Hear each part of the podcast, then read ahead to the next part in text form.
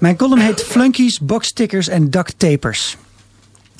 De zomer is een goed moment om eens even lekker te gaan zitten voor een interessant boek. Voor mij was het afgelopen hittegolf het boek Bullshit Jobs van de Amerikaanse antropoloog David Graeber.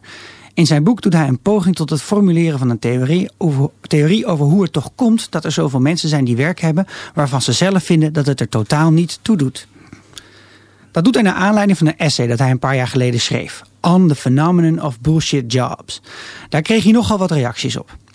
In zijn eigen onderzoek en andere enquêtes gaven andere mensen aan, talloze mensen, het gevoel te hebben dat er werkelijk niets zou gebeuren als ze morgen niet naar hun werk zouden gaan.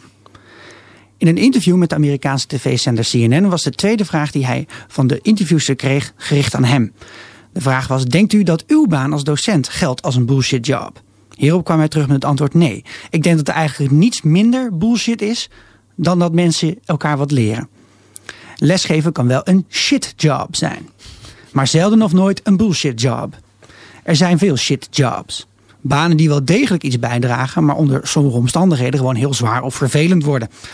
Denk aan onderbetaalde schoonmakers, verplegers, treinconducteurs. Banen met een duidelijke en onmisbare functie die door roosters, rendementsmaatregelen of andere dingen onpersoonlijk en veel te zwaar worden.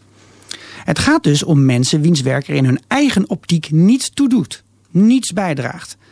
En in een Nederlandse enquête, uitgevoerd door het bureau Schouten en Nelissen, onder 1900 werknemers, gaf maar liefst 40% aan hun eigen werk niet zinvol te vinden.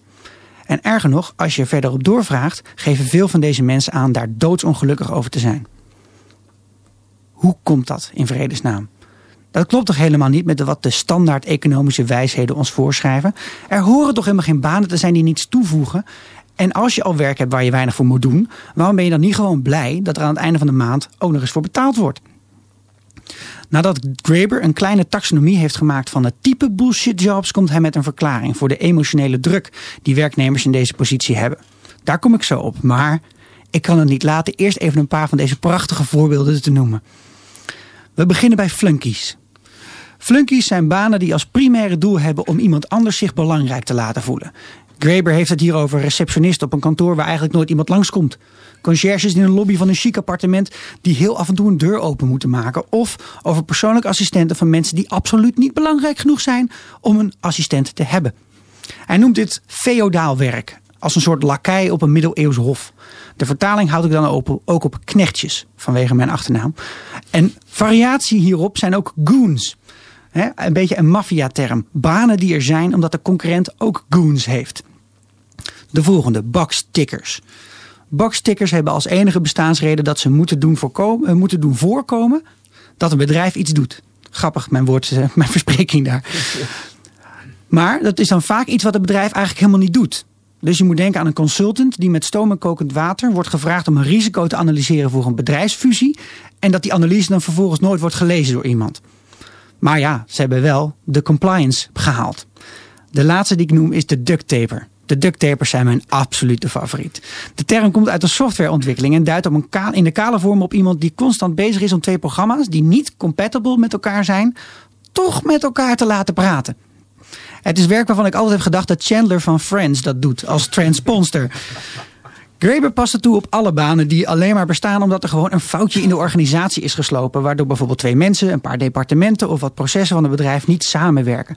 Problemen die je gewoon op zou kunnen lossen als je er een middagje goed voor gaat zitten. Maar waar niemand de moeite voor neemt om het eens een keer goed te doen. Na het horen van deze voorbeelden kan de luisteraar zich misschien al wat beter voorstellen waarom het gewoon psychisch pijnlijk kan zijn voor mensen om dit werk te doen. Graeber gaat heel diep in op wat hij zelf spiritueel geweld noemt. Het diep persoonlijke en omvattende besef dat je niets bijdraagt, kan mensen heel erg neerslachtig maken. En dat concludeert hij uit tientallen gesprekken met deze mensen. Hoe komt dat nou? Waarom zijn mensen nou niet gewoon happy dat ze worden betaald omdat ze, omdat ze uit de neus zitten te eten? Om die vraag te beantwoorden grijpt Graeber, zelf een antropoloog, terug op de Duitse psycholoog en filosoof Karl Gross. Gross was de eerste die in 1901 een essentiële observatie beschreef die hij the pleasure of being the cause noemde. Het plezier dat komt met het besef dat jij een oorzaak bent. Kroos beschreef dit effect bij kleine kinderen die buitenzinnig gelukkig worden wanneer ze er voor het eerst bewust van worden dat wat zij doen effect heeft op de wereld. Het doet er niet heel veel toe wat die handeling dan is. Een balletje rollen, een bord op de grond gooien, een vliegje wegjagen. Het gaat erom dat een actie een gevolg heeft. Dat is in zekere zin het bewijs dat jij bestaat. En dit intense gevoel van geluk kent ook een schaduwzijde. Namelijk het ongeluk dat gepaard gaat met de realisatie dat jouw acties er niet toe doen. Graeber past dit toe op de werknemers die uren achtereen gedwongen worden om iets te doen dat binnen een wat groter kader geen enkel doel dient. Mensen die worden geplaagd door het gevoel van nutteloosheid en zodra ze dit aankaarden bij hun leidinggevende te horen krijgen, doe maar alsof je iets nuttigs doet.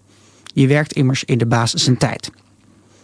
Als we nu stellen dat een bepaalde bedrijfstak of baan er gewoon niet toe doet, waarom zou het dan zinvol zijn om die kantoren van die mensen schoon te maken? Het is een gevaarlijk pad om af te gaan, maar denk je nou eens in dat jouw baan als ICT'er er niet toe doet, omdat degene voor wie je ICT-ondersteuning levert er ook niet toe doet. Dan is het antwoord dat er nou eenmaal vraag naar een product is waarschijnlijk niet voldoende. Nut, waarde en betekenis zijn niet hetzelfde. Het is een discussie op zich om die uit elkaar te halen en te duiden. Maar wat ik leer van Graeber is het volgende. Het feit dat je nou eenmaal geld verdient met een baan is niet voldoende voor de individuele persoon als reden. En dus ook niet voor ons allemaal. Waarom zou het dan ineens wel volstaan als uitleg van waarde? We zitten met een fors probleem van zingeving. En onze vrijheid wordt danig beperkt door te denken dat elke activiteit die geld genereert waardevol is. Wat ik de luisteraar vandaag mee zou willen geven, is om eens over dit onderwerp na te denken en jezelf en anderen de vraag te stellen: waarom doe jij nou wat je doet? Het is vandaag zondag. Velen van ons zullen waarschijnlijk vanmiddag eindigen in een kring op een verjaardag van een familielid. De meeste mensen zijn namelijk in september jarig. Dus vraag die ene oom of tante naast je vanmiddag eens wat voor werk ze doen en of ze het gevoel hebben dat zij iets bijdragen. Ik ben benieuwd of wij op die 40% uit gaan komen.